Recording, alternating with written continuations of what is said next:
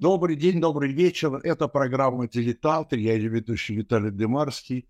Э, сразу же начну свою сегодняшнюю программу с того, что вышел э, июльский номер журнала, и мы начинаем его сегодня обозревать. Июльский номер, в котором главная тема – это битва за Британию, 1940 год. А, ну, первая, фактически первая победа над нацистской Германией во Второй мировой войне. А, она была одержана британцами вот в, этом, в этой битве э, за Британию. Звали сначала битва за Англию, потом битва за Британию, по выражению, э, по выражению Черчилля, который сказал, что, конечно, э, решается судьба не только Англии, а решается судьба всей Британии, всей этой британской империи, британской короны, мы даже станем. А, итак, это главная тема, много других, как обычно, э, статей э, и рубрик. А, но сегодня мы, э, значит, с одной стороны, затронем другую рубрику, но ту же самую тему. Все дело в том, что в, на центральном развороте журнала мы не могли эту рубрику оттуда убрать. В рубрике «Гардероб» очень, на наш взгляд, интересная статья про военную моду Э, про, в первую очередь, конечно, про британскую, э, и э, эта статья могла вполне дополнить главную тему, но она у нас вышла отдельно вот в этой нашей центральной рубрике «Гардероб». Она такая должна быть красивая, разная одежда. И э, моя сегодняшняя гостья и собеседница, э, историк, в том числе историк моды, э, Юлия Дебеденко э, и автор этой статьи. Юлия, добрый вечер. Здравствуйте всем. Э, ну что, э, первый вопрос такой, ну, наверное, простой, нам, дилетантам, нам, дилетантам, надо все разъяснять. Э, когда мы говорим военная мода, мы говорим о моде военных, потому что мы знаем, что ну, даже, по-моему, Гибос, да, Юго Босс, Юго Босс, Уго Босс даже, по-моему, доделал занимался военными формами, в том числе, по-моему, для Германии. Да, конечно. А у нас, кстати говоря, недавно вопросы, я помню, что Дудашкин занимался и так далее. А, короче говоря, для российской армии. Короче говоря, военная мода – это мода военных или военное время влияет и, так сказать, и проявляет себя и в гражданской моде тоже. И каким образом? Ну, военное время, конечно, проявляется в гражданском моде. Хорошо известно, что накануне еще Второй мировой войны, в общем, появились в женской одежде, да, которая всегда более подвержена моде, а, появились такие очевидные милитаристические всякие элементы, высокие плечики, какие-то там погончики и так далее, и так далее.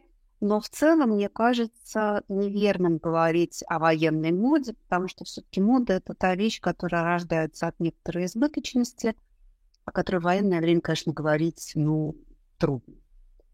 А вот. А вот говорить об одежде, говорить о костюме, говорить о какой-то политике в этой области можно, нужно. И тут у нас есть довольно много любопытных всяких примеров. Да, но ваша статья называется «Кровь, труд, слезы и мода», тем не менее. Это правда. Да, кровь, труд, кровь, труд, кровь, труд, слезы. Это мы очень хорошо помним. Это то, что обещал Уинстон Черчилль э, своему народу, э, да, вот в этой битве за Британию. Да, совершенно верно. А, ну, а что касается моды, ну, тут нам расскажите тогда. Ну вот как раз в том-то и дело, что несмотря на то, что Черчилль обещал своему народу только всякие лишения, буквально с первых же дней э, постарались сделать так, чтобы как-то эти лишения скрасить, постарались сделать так, чтобы их все-таки было меньше. А не секрет, что все воюющие государства рано или поздно вводят э, режим ограничений, рано или поздно начинают применять э, самые разные системы купонов, э, талонов, карточек, как угодно называйте, ну, в общем, такого специального распределения. И э, это делала и Россия, это делала, кстати, воюющая Германия, и не только в конце войны, но, в общем-то, уже в 40-х тоже. Э, но именно британский пример, он совершенно уникален и по заботе о человеке, и по тому, как были тесно увязаны интересы потребителя, промышленности, общенациональной экономики, торговли и так далее, и так далее. Это действительно совершенно уникальный пример. И я напомню слушателям и зрителям, что, вообще-то говоря, много лет назад мы уже в журнале «Дилетант» публиковали статью на эту тему – но что интересно, что вот интерес к ней не угасает, и вот за прошедшие годы появляется все больше и больше монографий, выставок, вот даже вот эта вот одежда британского плана утилити, она стала сейчас очень таким модным предметом коллекционирования, да, появилось огромное количество частных коллекций, коллекций публичных. В общем, так или иначе, люди все время обращаются к этим сюжетам, к этим темам. Э, появились публикации различных документов, связанных с введением этой системы. И вот все это как бы позволяет как раз говорить о ней как именно об абсолютно уникальной системе регуляции рынка, удовлетворения спроса и поддержки национальной экономической торговой системы.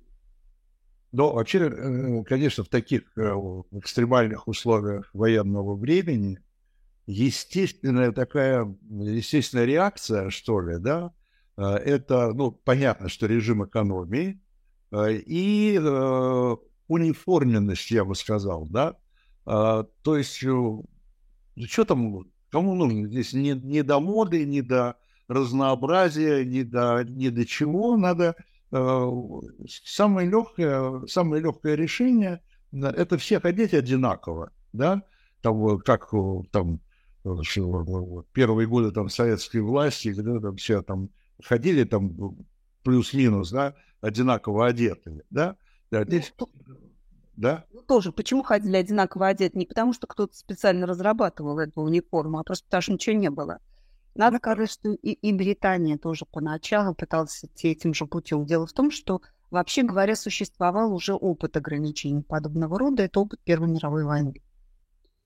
А, и он существовал в Британии в том числе. Британия вот этот вот опыт Первой мировой войны очень здорово изучила и попыталась как бы в новых обстоятельствах его использовать. Действительно, уже в 17 году в Британии была введена гражданская стандартная одежда, называемая.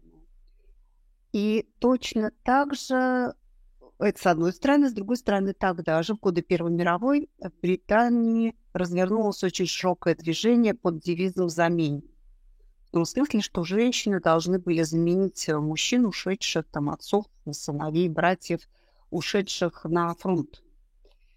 И вот эти две составляющие, они сыграли огромную роль и сейчас тоже, потому что первоначально в Британии а проводником а, вот этой вот всей новой системы а, регулирования рынка, что ли, назовем это так, а, стала торговая палата – и поначалу э, тоже разрабатывались э, всевозможные варианты идей, по крайней мере, введения всеобщей гражданской униформы по, для тех, кто работает, не для, людей, которые там, не для хозяев, по крайней мере, а для тех, кто работает. Вот. Но в итоге от этого было решено отказаться, потому что сочли, кстати, вот очень такой гуманистический аспект, сочли, что чтобы сохранять бодрость духа и веру в победу, э, надо, чтобы женщины продолжали оставаться красивыми, чтобы они ходили в парикмахерские, чтобы они пользовались косметикой и чтобы они одевались в красивую модную одежду. Это очень любопытно, но именно такой аргумент действительно звучал совершенно официально на заседаниях э, торговой палаты которая на протяжении практически всей войны чуть ли не ежедневно обсуждает вот эту вот систему, которую, которая была названа Utility, еще она известна под названием CC41.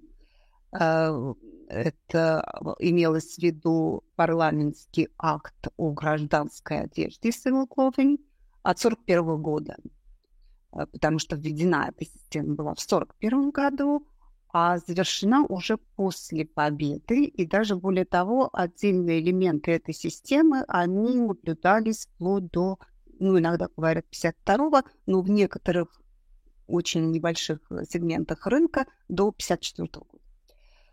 А, ну, мы будем говорить прежде всего об одежде, а я почему говорю, потому что программа Utility, она началась с одежды, но с течением времени она охватила и производство других э, промышленных изделий, там, мебели, канцелярских товаров и очень, очень прочего.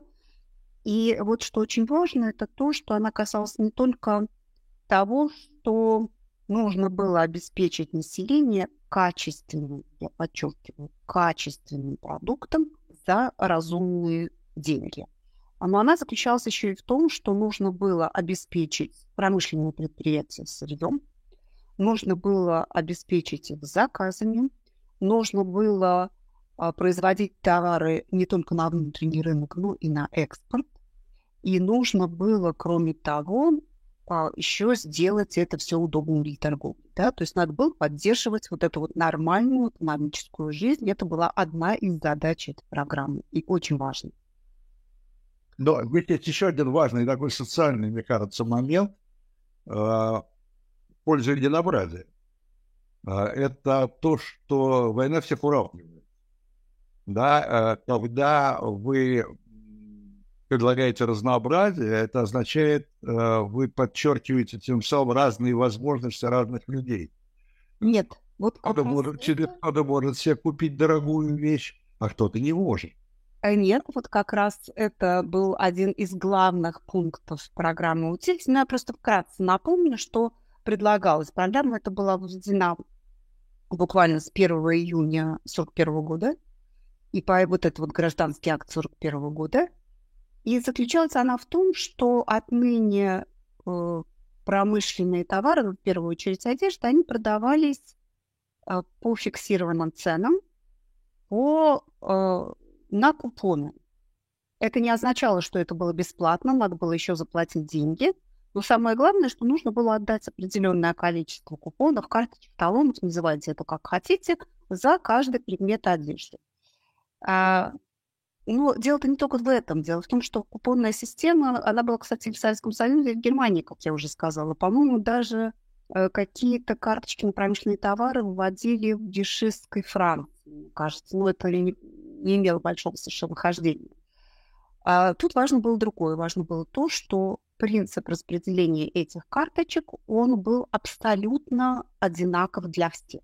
По карточкам, между прочим, надевалось королевское семейство и по карточкам надевались все кто угодно.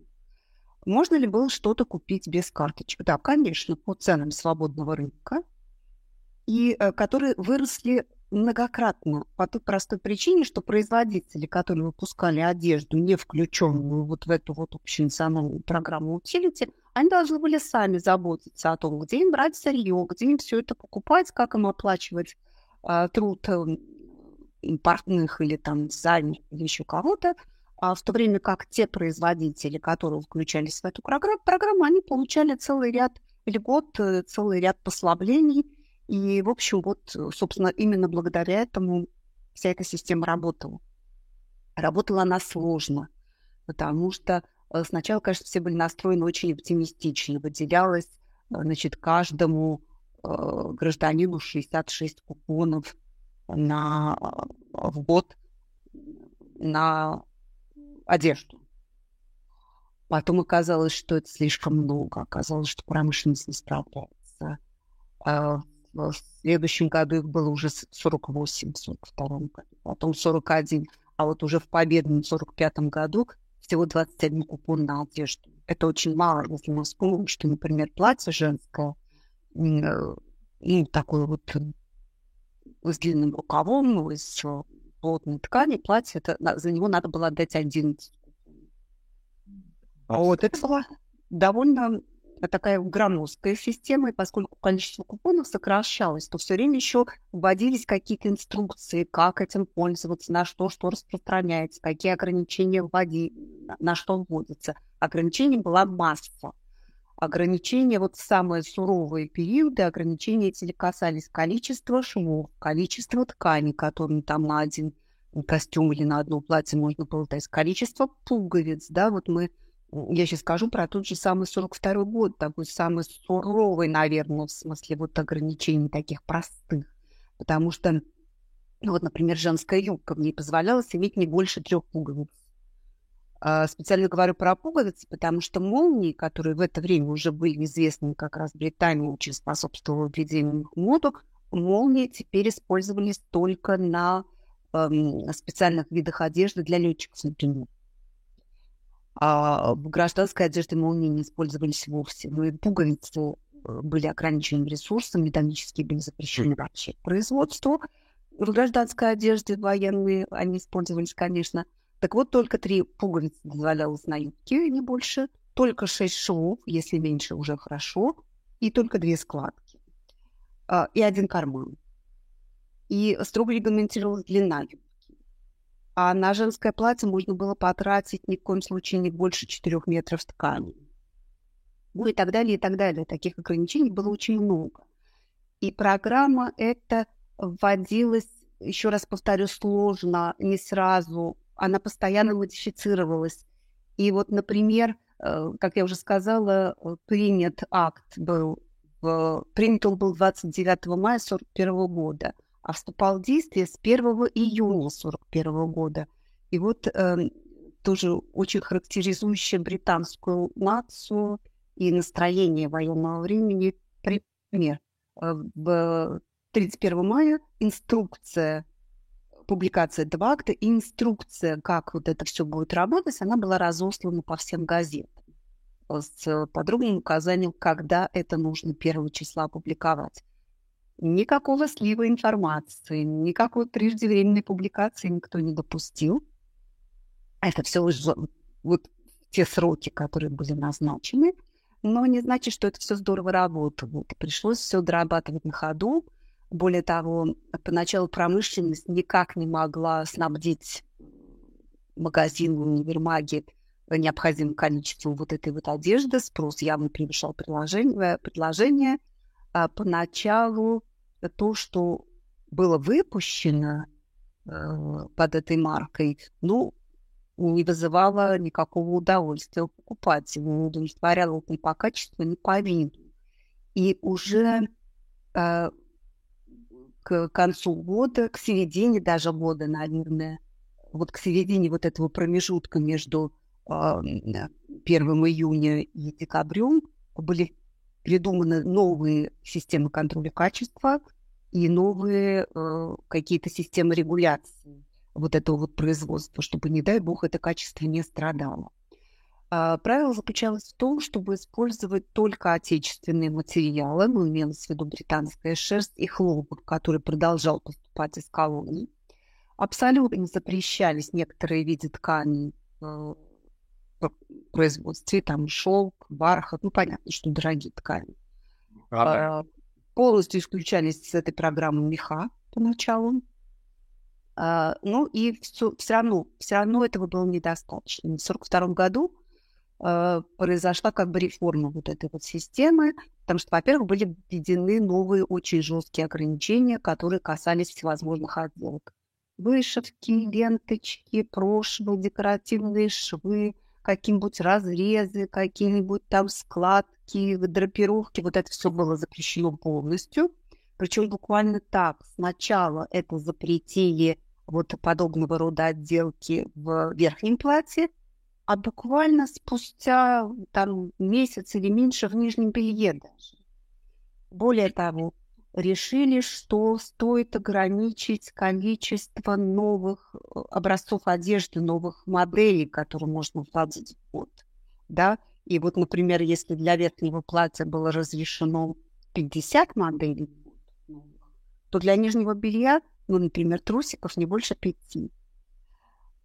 А, надо было... А можно, а можно по ходу дела один вопрос? Да. Просто у нас на картинке, э, извините, вот э, фигурируют женские трусики. И пожалуйста, пожалуйста. это единственный предмет одежды, где разрешалась резинка. А почему? Потому что каучук э, дорогое сырье, которое идет на нужды военной промышленности. Вообще все вот эти ограничения, они очень были рациональны. Э, экономили как материалы, так и экономили э, трудовые затраты. Да, потому что э, там часами вышивать какую-нибудь женскую сорочку, тогда как можно это время и эти рабочие руки использовать на производство гораздо более полезных и важных вещей. Вот в этом заключалась идея. А, и кроме того, э, ну, в общем-то, понятно, что при так, такой системе жестких ограничений, при их количестве, в общем-то, ну, мало что можно было ожидать все-таки от этой одежды. И вот чтобы не получилось так, что она уж стала совсем скучной, совсем невозможной, а торговая палата и созданный вы специальный комитет, который эту программу утилити приводил в жизнь, они все время подчеркивают, что мы не диктуем воду, мы не диктуем стиль, мы не определяем как. Мы просто вот вводим некоторые ограничения, а дальше вы уже там как-то сами свободно э, э, распоряжаетесь. Так вот, э, значит, так получилось, что первые образцы были действительно из окон плохи. И это очень сильно подорвало доверие к системе. И поэтому понадобились всевозможные специальные усилия, чтобы как-то показать, что это может быть хорошо. А, в 1942 году был создан такой независимый комитет, э, независимый совет, независимое общество британских дизайнеров. Поначалу туда вошли 9 человек, но эти 9 человек это были настоящие звезды британской моды. Но вот из известных номеров, на, из, из известных имен надо упомянуть Нормана Хартмана, который был портной двора, королевского двора, э, и Эдуарда Мулину, тоже очень известного дизайнера. А задача перед ним стояла именно такая, что они должны были создать образцы вот этой вот продукции. Каждый абсолютно дизайнер, вот это было 9 человек, он должен был разработать э, платье, э, костюм с юбкой и пальто. А, получилось всего, ну, там, кто-то говорит, что их было 32, кто-то говорит, что было 34 модели. И вот эти модели были рекомендованы для производства, а я напомню, что это никакое не государственное производство, да, это частные производители, которые просто имеют некоторые льготы от э, британского правительства. Вот они были рекомендованы к производству, и надо сказать, что их как раз многие и придерживались. А, поначалу некоторые фирмы были не очень довольны, особенно те, у кого был свой штат каких-то дизайнеров, очень постепенно это как-то урегулировалось. А, замечу, что точно так же регулировалось количество допустимых в год новых рисунков для ткани. А, точно, да, при этом тоже важно, что, конечно, дело не ограничивалось только вот костюмом, платьем и пальто. А, под эту систему, под систему утилити подпадали абсолютно все предметы гардероба. Обувь, сумки, нижнее белье, ночное белье. Вечерние платья, кстати сказать, выпускались тоже по программе утилити, потому что, в общем-то, считалось, что жизнь продолжается, и поводы их надеть, они все равно случаются, даже в волнующей стране. А, э, ситуация менялась, и даже, вот, например, меха, которые первоначально вообще исключались из программы, равно как и шляпы, кстати, они потом все-таки вошли в каком-то количестве. Ну, какие меха? Это пролоббировали как раз производители меховой одежды. И под программу утилити попали, конечно, не дорогие меха, а меха, знаете, такого советского ряда, я бы сказала, потому что это был кролик и мутон. И, э, ну, в основном, да, еще морской котик. Это как раз, если вот кто-то помнит советские времена, основные шубы советских женщин, мутон, кролик и котик. А, так вот, Э, даже в этой ситуации все равно пытались как бы экономить на всем. Вот, например, э, есть опубликованы дебаты в этой самой торговой палате по поводу того, а, вводить или не вводить систему ограничений отворота на мужских и женских брюках. И на полном серьезе. И это, кстати, очень важный момент. Это, конечно, с одной стороны, напоминает споры остроконечников и тупоконечников в бессмертном романе «Свит» там, Гулливер. Но, с другой стороны, это говорит о очень большом внимании вот каждой мелочи. А дебаты примерно такого плана. Они говорят, слушайте, ну вот а разве вы не согласитесь с тем, что отвороты позволяют носить брюки, брюки дольше? Да, вот когда изнашивается там нижняя часть, за счет этого отворота может там как-то их починить. А другие говорят, да, но это совершенно излишнее, и эти отвороты, они никак не связаны с функциональностью. И поэтому это просто какая-то роскошь по военному времени. В общем, в итоге в 1942 году э, в число ограничений включили и вот эти вот отвороты на мужских и женских брюках. И я подчеркиваю женских брюках, потому что э, мало где э, в массовом производстве были женские брюки. В Британии они были. Э, этой системой, тем не менее, вот какое-то равенство достигалось. И есть очень много воспоминаний о том, как люди воспринимали эту одежду. Британское общество, оно невероятно жестко социально структурировано. Ну, и до войны было еще жестче, скажем так. И вот э, есть воспоминания людей, женщин из, э, ну, низов, что ли, из социальных низов, которые говорят, боже мой, какая была эта чудесная программа. Я впервые в своей жизни получила свои собственные туфли, они донашивали за кем-то. А вот мы говорили о том, что не существовало единой униформы, но тем не менее в Британии было очень сильное волонтерское движение. И вот для волонтеров были как раз разработаны униформенная одежда, и э, тоже это был настоящий восторг для э, женщин, не богатых, а, потому что они получали таким образом почти полный гардероб.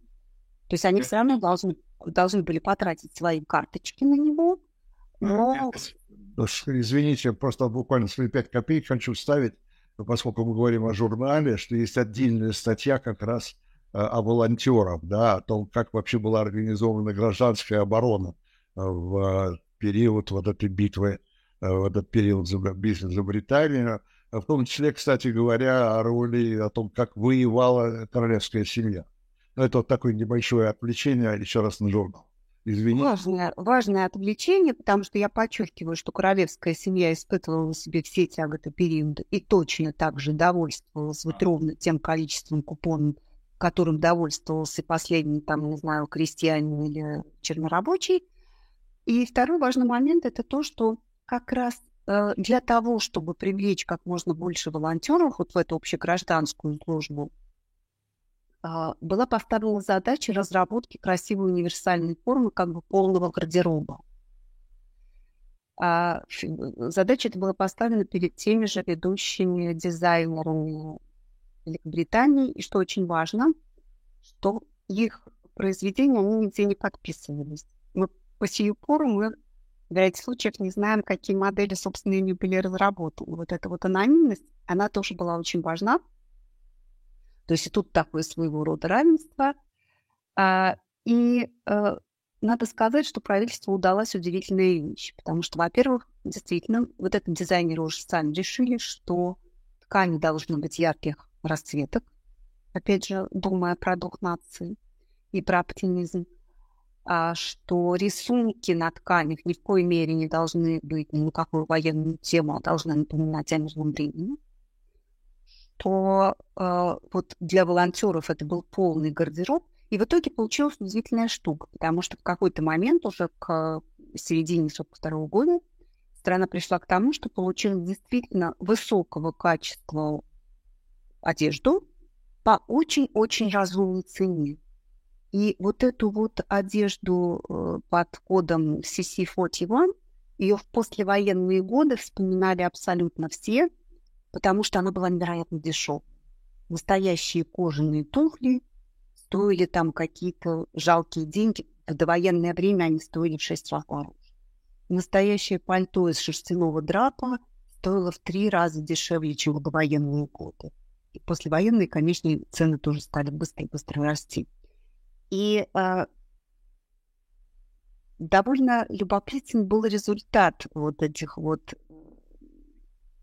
реформ таких, что ли, костюмных, потому что это очень долго сказывалось в послевоенное время.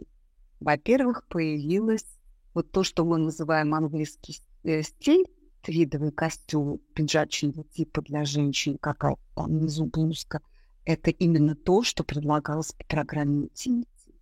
Это вот то, что мы любим по фильмам про, Агати Кристи, про Джейн Марпл. Вот, значит, вот это как раз э, совершенно универсальный костюм утильности. А то, что мы а, да, очень важно еще и то, что были заложены основы настоящего массового большого производства одежды промышленного. Все-таки до этого Британия предпочитала индивидуальный пошив, либо домашнее производство. А, было, э, конечно, очень много сделано для того, чтобы эту одежду можно было экспортировать. Ее действительно экспортировали. Ее экспортировали в арабские страны, ее экспортировали в государства Европы, воюющие. И ее, конечно, в колонии. А это приносило доход в государственный бюджет, но это тоже требовало определенного качества. Оно было достигнуто. Хотя, конечно, представители высшего класса, они были недовольны, я помню, по-моему, в романе Олдриджа, если я не ошибаюсь, «Дипломат» или тому, который предшествовал ему, э, как раз упоминается вот э, демобилизованный офицер, который, в общем-то, очень страдает от этой одежды и ждет с нетерпением, когда же он сможет себе позволить опять заказать костюм в нормальном мужском ателье. А важное замечание. Демобилизованные получали купоны, которые позволяли им полностью одеться да, освободиться от военной формы. Вообще, очень много всяких деталей, которые говорят о том, что вот работа над усовершенствованием этой системы, надо, тем, чтобы она работала все лучше и лучше, они производились постоянно. Потому что вот известно, например, что в том же 42 году э, было даже организовано специальное совещание продавцов одежды, чтобы производители могли учесть их просьбу а их просьбы, вообще-то говоря, были связаны с тем, чтобы минимизировать, опять же, трудовые зарпла- э, затраты, чтобы как можно меньше работников держать в торговом зале, а, помогая покупателям с выбором. И вследствие этого, например, была реформирована полностью размерная система, система размеров одежды Британии. Она продолжала работать в послевоенное время. А, вот очень-очень много каких-то таких вещей, которые продолжали потом очень-очень долго работать, которые вот были придуманы специально, казалось бы, в военное время, а тем не менее оказали влияние и на всю последующую британскую моду. И вот самый первый костюм утилити, выпущенный вот по такой жесткой наиболее системе в 1942 году, вот как раз по разработке вот этой вот э, независимого общества британских дизайнеров, он был торжественным торговой палаты Британии – передан не куда-нибудь, а в музей Виктории Альберта, главный музей декоративно-прикладного искусства Великобритании. Сейчас там большая такая настоящая серьезная э, коллекция э, вот этой вот одежды системы утилити. А, так что вот э, оказалась очень эффективно работающая система, которая действительно позволила невероятно много сделать потому что народ был действительно одет хорошо, а народ был одет очень качественно, и это, та, эта марка CC41, она продолжала работать и после войны превратилась в такой, ну, знак качества, что ли, если хотите. А, и, в общем, вот это тоже способствовало, конечно же, победе. А, британцы очень много внимания уделяли тому, чтобы продвигать вот эту вот систему как на внутренний, так и на внешний рынок, а, были специальные договоренности торговой палаты с модными журналами. А, и дело не только в том, что, например, эту одежду фотографировал блистательный совершенно особый. А не только дело было в том, что э, изумительный совершенно э, режиссер Джек Кардив снял рекламный ролик, не просто рекламный ролик, а на цветную пленку, Э, который крутился и рассказывал, ну, какая это прекрасная одежда. А, но и э, журналы помещали даже такие сравнительные фотографии. Вот это вот одежда, которая сделана вне системы утилити, а вот это одежда, которая сделана по системе утилити. Вы видите, что они практически ничем не отличаются, а может быть, это даже и лучше, а стоит оно в разы дешевле.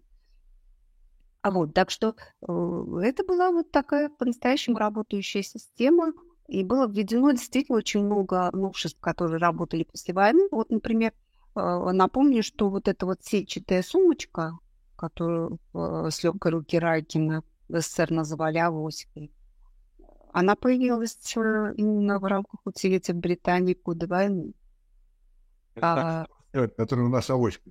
Да-да-да, вот я говорю, с легкой руки Райкина это называлось авоська у нас, но это, тем не менее, это вот разработка этого времени, как очень дешевая, очень быстрое восполнение, потому что это использовались навыки плетения морских сетей. Ну, в общем, вот, э, вот только один из примеров, а это на самом деле было очень-очень много. Ну, вот здесь мы еще напечатали, э, где вот эта дама английская стоит в журнале, здесь еще отдельно ее голова в сетке, да, сетка для волос, такая тоже модная казалось да, она, в общем-то, имела вполне утилитарное такое значение. Да, вообще, вообще с прическами это отдельный совершенно сюжет. Ну, понятно, что все женщины хотят быть причесанными, все женщины там любят свои волосы, все женщины гордятся. А, и, но, тем не менее, это имело печальные последствия. Как я уже сказала, очень много женщин было задействовано в промышленном производстве, в камере. Были трагические случаи, когда волосы попадали в детальный механизм. В общем, это действительно несчастье. И э, тоже долго думали, что делать. А, и обратились, а потом поняли, что, вообще-то говоря, женщины все-таки они ориентируются на журналы моды, на кого еще? На киноактрис на театральных. И вот тогда было специальное обращение к целому личному занятию, не просто так вот, знаете, госпожа артистки, вот, пожалуйста, там, соизмеряйте свою прическу со своим временем, ничего подобного. Индивидуально личное обращение к каждой звезде а, с просьбой пересмотреть а, ее прическу, потому что на нее ориентируются британские женщины, а жизнь требует э, коротких стрижек. Вот тогда действительно э, массово входят в моду короткие стрижки, но те, кто не желал расстаться с длинными волосами, вот они как раз используют сетку для волос, и она, ну, как все, что получает такой массовый характер, массовое использование, быстро становится модной. То есть ее надевают не только на производстве, в ней ходят на улицах, их делают разных цветов, кстати, чтобы можно было под разные костюмы. Ну, и еще можно тоже такую историю вспомнить с прическами, что а, вот на этих военных предприятиях обратили внимание, что женщины э, иногда опаздывают на работу примерно на час. И э, тогда лучше помните ли вы, что было в России с опоздавшими в военные годы? Нет. Ну как, э, их... Их я не помню, но то есть я знаю, конечно, что это наказало. Ну да, это наказание, им объявляли выговоры, понижали э, в, на, на, на первый раз, это вообще было обязательное наказание, на первый раз их извиняли, ну, как правило, понижение работы, а значит, понижение зарплаты. А вот если это повторялось, то это уже тюремное заключение или, или исправительные работы. Исправительные работы могли быть, правда, на том же предприятии, но, опять же, если это вот какие-то были повторные случаи, то это исправительные работы уже в условиях исправительного трудового лагеря. Вот. Британии совершенно по-другому поступили. Они попытались выяснить, а почему, собственно, женщины опаздывают. И выяснили, что женщины ходят в парикмахерские. А вот, ну и коль скоро женщины хотят все-таки делать прически, просто было предложено владельцам больших заводов организовать парикмахерские прямо на местах, чтобы женщина во время рабочего дня, там какой-то перерыв могла быстренько сделать прическу и вернуться на рабочее место. Вот. И вот такого рода тоже примеров очень много, когда пытались все время выяснить, что происходит, какова реакция, как на нее можно отреагировать так, чтобы все были довольны. Вот это какой-то уникальный и редкостный пример. Ну, я вот напомню, какие еще были, например, дебаты в этой торговой палате по поводу программы Utility. А, рабочие всяких специальных производств, где очень страдает одежда, да, вот спецодежда, которым нужно, там, не знаю, детей, ЦАК, например, химические какие-то производства. Значит, дело в том, что любую униформу, и военную в том числе, и медицинскую, и вот, как мы уже говорили, униформу волонтерскую, ее все равно можно было получить только за купоны. Ее не выдавали просто так. А вот, а это довольно дорогостоящая специальная одежда – и вот были обращения как раз в комитет при торговой палате с просьбой выделять дополнительные 10 купонов э, для работников вот таких вот предприятий. Это долго вопрос тоже рассматривался, и в итоге было решено, что он заслуживает внимания, и купоны эти надо выделять на владельцев предприятий, чтобы они, в свою очередь, закупали необходимое количество а, нужной одежды. А узнав про это, фармацевты точно так же обратились э, в палату с просьбой рассмотреть для них возможность каких-то льгот или дополнительных купонов или чего-нибудь в этом роде, э, потому что, значит, их одежда тоже страдает при лекарств. Это было отвергнуто. Очень долго обсуждался вопрос о выдаче беременным женщинам на последних сроках. И большое, очень большого количества, сразу 60 купонов, чтобы покрыть ну, и ее все-таки у женщин меняются размеры, согласитесь, да, и ее потребности, и потребности ребенка, который должен вот-вот появиться, а ему нужны там пленки, распашонки и всякое прочее. И вот на это не пошли. Сказали, что ну, все-таки все мы люди, все бывает, вот только уже когда ребенок родится, там, там можно претендовать на дополнительный купон. Вообще все рассматривался каждый случай. Вот не то, что был придуман какой-то шаблон, по которому надо было действовать, во всех абсолютно ситуациях, а каждая новая ситуация, она рассматривалась и, принималась какое-то отдельное специальное решение. А у меня вообще такой вопрос. Ну, у меня несколько вопросов. Ну, первый, вот вам как женщине. А, при всем разнообразии все-таки было некое единообразие. И я думаю, что при э, каких-нибудь массовых мероприятиях, где встречалось, не знаю, там несколько десятков, а то и сотен людей, э, я думаю, что неизбежны ситуации неприятные, насколько я знаю, для женщин, когда ты видишь человека точно в такой же одежде рядом с собой или неподалеку от себя. А, ну, я должна сказать, что все-таки массовых... Или это как бы со, со сноской, со ссылкой на военное время, это воспринималось как неизбежное зло. Ну, это воспринималось как неизбежное зло, массовых мероприятий было не так много. А потом, смотрите, 50 образцов платья в год. Причем это же не имелось в виду, что общенационально. Каждый производитель мог, да? Это довольно много. Плюс, э, по-моему, 36 видов хлопковых тканей, рисунков. Да, только рисунков. А они же могут быть там в разных... Сплошные, сплошные юбки, юбки и жакет ну, почему платья, причем я должна сказать, что вот те платья, которые сохранились, некоторые модели, эти они повторялись потом в 80-е годы. И более того, вот сейчас э, в fashion-индустрии тоже есть такое понятие utility, вот это слово, которое так боялись в 40-е годы, оно сейчас введено опять. И это модная одежда. Это вот одежда такая подчеркнуто функциональная, но это просто вот такой знак современности. А, Еще один вопрос, касающийся именно британцев. Известно, что это нация консервативная, а, которая чтит э, традиции, в том числе и в одежде. Да, а, и это как-то учитывалось ли в этой моде, и э, приходилось ли им э, отказываться от чего-то, к чему там привыкли, я не знаю, там, ну, условно говоря, ну, я не помню этого, по-моему, скорее даже в Германии, но неважно, знаете, если у охотников там стали, вот охотники очень любили даже такой жизнь, там какой-то своей форме ходить, там и так далее, и так далее, вот такого рода. Не знаю, может вам не тоже было то же самое. А, ну вот, как я уже сказала, да, это в разных слоях, конечно, существовали свои традиции. Никто не запрещал доношить стар, старую одежду, во-первых, да. А потом была э, тоже такая... А старую одежду можно было носить любую? Да, конечно, конечно. Более того, а, продолжали существовать предприятия, которые не участвовали в этой программе. Но их было очень мало, потому что, вот, например, в самые такие тяжелые периоды войны э, больше 80% предприятий, выпускавших одежду, были включены в эту программу. Ну, это просто было выгодно, да, потому что, еще раз повторяю, это был вопрос не только для покупателей важный, это был вопрос для производителей, как получать сырье, как получать какие-то налоговые послабления – и так далее, и так далее. Это было серьезные довольно вещи.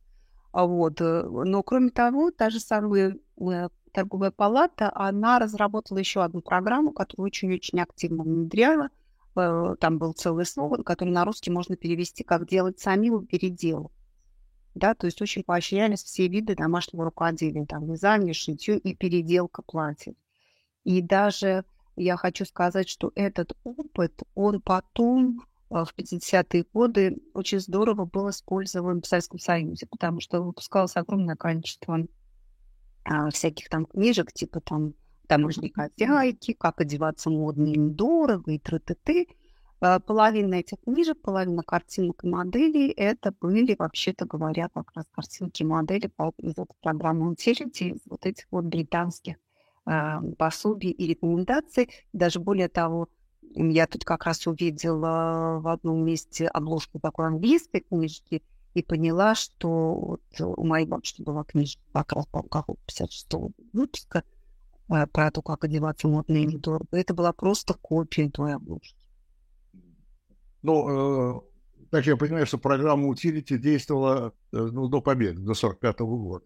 Она действовала. Мода, мода, мода, мода, э, так сказать, пролонгирована была, сама все мода, а, а программа была остановлена. Да, или она... Нет, нет, программа сама продолжалась до 46 -го года в полном объеме, и отдельные, какие-то отдельные ее элементы сохранялись до 52-54.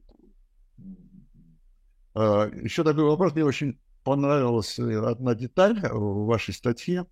А, это по поводу того, что епископ, по-моему, да, какой-то разрешил в церковь ходить. А, это очень важная вещь. Да, действительно, а, архиепископ Кентерберийский, это фактически глава англиканской церкви, он в том же 42 году разрешил женщинам посещать церковь без чулок и шляп. Ну, шляпа – это обязательно вот если мы говорим про британские традиции, то как раз шляпа — это британская традиция, особенно в церкви.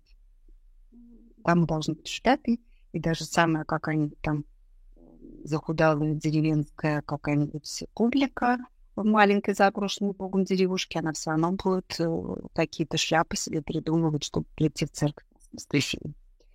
Вот. Но, э, как я уже сказала, шляпы были первоначально исключены из программы утильти как предмет роскоши.